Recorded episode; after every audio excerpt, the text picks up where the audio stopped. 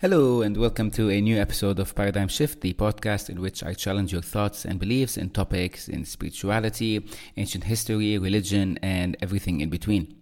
And in today's topic, we will talk about the Mandela effect and how much do you trust your memory. So let's go ahead and do the intro.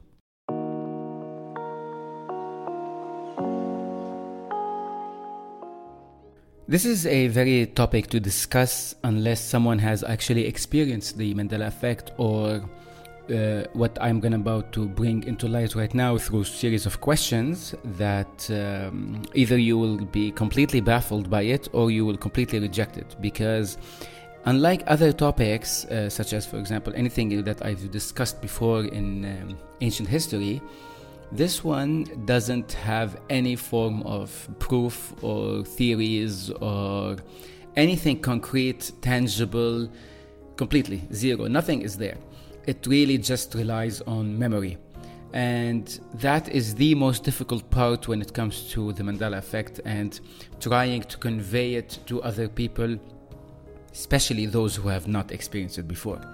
So, what I will do in this podcast episode, I will go over some of the major Mandela effect things that have happened.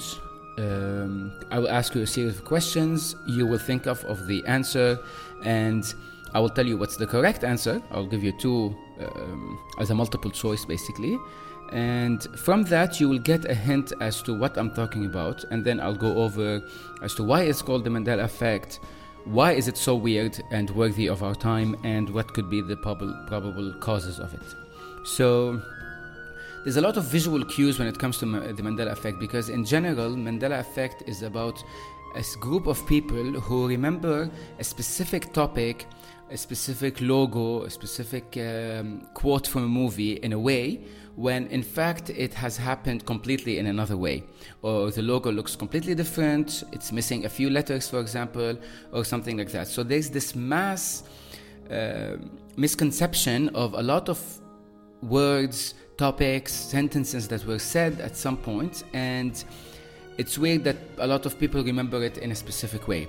Now, given that this is a podcast, I am not able to show you any visual cues so i will not be showing you like logos or, or spelling mistakes or something like that. Instead i will only try to go over some of the more audio uh, cues that uh, that sound different or sound weird. And you are more than welcome to do your research about every other all you have to do is just go to google research mandela effect logos and you will get a whole bunch of them that will really freak you out. So I'm gonna ask you a question. So, for example, from famous movies that have has that had you know aired a long time ago, let's go over, for example, Snow White and the Seven Dwarfs, the Disney movie, which I'm pretty sure 90% of us have watched as kids. And there's a very famous line that the witch says when she looks at the mirror, and this is uh, one of the Mandela effects that there's a misconception to it. Now, does she say mirror, mirror on the wall? Or does she say magic mirror on the wall? Who's the fairest of them all? Does she say mirror, mirror, or magic mirror?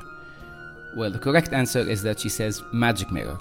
And if you were one of those weird people who, just like me, remember mirror, mirror on the wall, then you will not have any sort of recollection as to where it happened. You will not find it in any version of the Disney movie in which she says it. Another one in another cartoon as well, which is Alice in Wonderland, and in the scene where the Cheshire Cat is talking to Alice, and he says to her, "Now this is the question: Does he say, we we are we're all mad here?" Or does he say, most everyone is mad here? Now, the answer to that is that he says, we're all mad here. It's wrong. He actually says, most everyone is mad here. Another Mandela effect, another memory which is wrong. That one is specifically personal to me because I actually wanted to get it as a tattoo on my hand. And I found out that he never said, We're all mad here. Instead, he said, Most everyone is mad here. Another crazy one in the old movie The Wizard of Oz, there's a very famous scene in which the Wicked Witch of the West she sets off her little monkey army and she wants to them to fly so that they go and get Dorothy. Now, what does she say, which is very famous? She says something that is really a, big when the monkeys fly. Does she say, Fly, my pretties, fly? Or does she say, Fly, fly, fly? And the correct answer is she says, Fly, fly, fly. So if you think that she said, Fly, my pretties fly, like every other movie that has parodied that scene, every, mo- every cartoon, even The Simpsons did it, you are wrong, just like them, because she had never actually said, Fly, my pretties fly. This goes on to a lot of different areas as well. In uh, in other, for example, like uh, I've mentioned this on my Instagram page, which is, is it the cartoon show? Is it Looney Tunes or is it Looney Toons? And the answer is that it's Looney Tunes, as in music, just like Merrie Melodies. It's not Looney Toons, just like most people remember it. There's so many things like that in the Mandela effect. For example, if you remember that the Tinker Bell, uh, the Tinker Bell uh, from Peter Pan, she started every Disney movie by flying on screen when the logo of that castle appears and she taps the top part. Well, she never did that, ever and you will not be able to find any single reference, any old video of Disney in which Tinkerbell actually does that. Which is very weird. I had to research it and I had to look so much into it, and I never found a single scene in which Tinkerbell herself flies on top of the castle. Which is weird because I do remember that at some point she was actually tapping on top of the castle and the wand wouldn't work and then she gets angry and then she taps it a third time and it works. And i remember that was a funny scene but not only is there no actual proof that this happened she actually never did it. Like she never flew on top of the, the disney castle. So weird uh, other topics in terms of Mandela, it's not only in mainstream media or movies or Disney or cartoon, it's also in anatomy. For example, I don't know if you know that or if you ever try to look at a skull uh, from an x ray or something. There are now six holes inside the skull, the front lobe of the skull, which I have never seen before, and a lot of people discuss that these small nail sized uh, holes in the front of the skull don't uh, never existed before as far as I'm concerned, but apparently they do. And I had to draw a, a skull for my drawing class back in university, and uh, I think I would have seen that given that it was part of my project. I never saw it anywhere in any of the research. Uh, other stuff uh, are related to geography, locations of certain countries. They're related to Bible quotes, for example. Like if you think that in the Old Testament of the Bible, uh, someone said that um, the lion shall lay with the lamb basically referring to the end of days. This never happened because there is no mention of the lion anywhere. It's actually the wolf should lay with the lamb, and this wolf and the lion. A lot of people remember the lion, and you can see a lot of uh, artists' depictions of that scene with between lions and lambs, but that is nowhere referenced anywhere in the Bible as I said, there's a lot of topics that cover over the the Mandela effect. But so that I don't go over it too much, you can do your own research and see how much things have changed. Uh, just so that you understand about why is it called the Mandela effect, it's because whoever coined the word at the top, at the start of this big phenomenon, she was a woman, I don't recall her name, but she actually thought that Nelson Mandela had died in prison when he was uh, in South Africa, uh, somewhere in the 80s. She remembers that he died there, only to discover that he was still alive when the World Cup happened in South Africa. And she, she mentioned it on, on um, several websites that I thought that, that Nelson Mandela died in prison. How, how is he still alive? Like, I remember mourning him and I remember the news talking about him and stuff like that. And a lot of people agreed with her that they also were surprised that Nelson Mandela is still alive, which is now called the Mandela effect, referring to a mass amount of people who remember something incorrectly, quote unquote. And this has sparked so many different questions and so many different memories, uh, investigations to in order to see what has changed in people's minds as well. And what's weird about this, because a lot of psychologists have come on board and discussed the Mandela effect and, and mentioned how memory can be tricky and the human brain might contain certain amount of information, but when we have access to this information, we remember it in a different way and stuff like that, which is all something that I agree with. But what is worth noting about the Mandela effect and why it's so special, it's because not only do people remember something wrong, but they all remember it the same way wrong. So, for example, if someone was talking about a specific logo and say, I remember that there is a part of that logo which is on this side, and everyone else saying, no, it's on that side, everyone remembers it the same way. That is what makes the Mandela effect so weird and, uh, and worth investigating even more.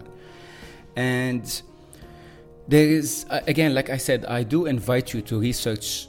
Just write Mandela effect on Google, and you will find so many different things that will, you know, like shock you as uh, either you will be on the side of no i don't remember this at all why do other people remember it like that or you will be on the side of me and a lot of other people who say that uh, no, this is uh, this is definitely something that I remember clearly, and just and yet I cannot find anything remotely like it. Now, to, to close this off about the Mandela effect, uh, is to talk, I want to talk about why certain, I mean, possible reasons as to why this happened. Or happens all the time, perhaps, or something that has happened recently, and everything like that. So, one of the reasons for the Mandela effect is the faulty memory from mass uh, media uh, we are always you know watching tv watching news watching the series movies and stuff like that. And if someone gets it wrong in that movie even if they're referencing something old we would also think that oh my god this is this is how i remember it as well. So there's this trick of thinking that i also remember it like this. That's one way of looking at it. Another reason that could have um, caused the mandela effect is I'm just gonna uh, outright say it, a glitch in the simulation that we're living that we're living in.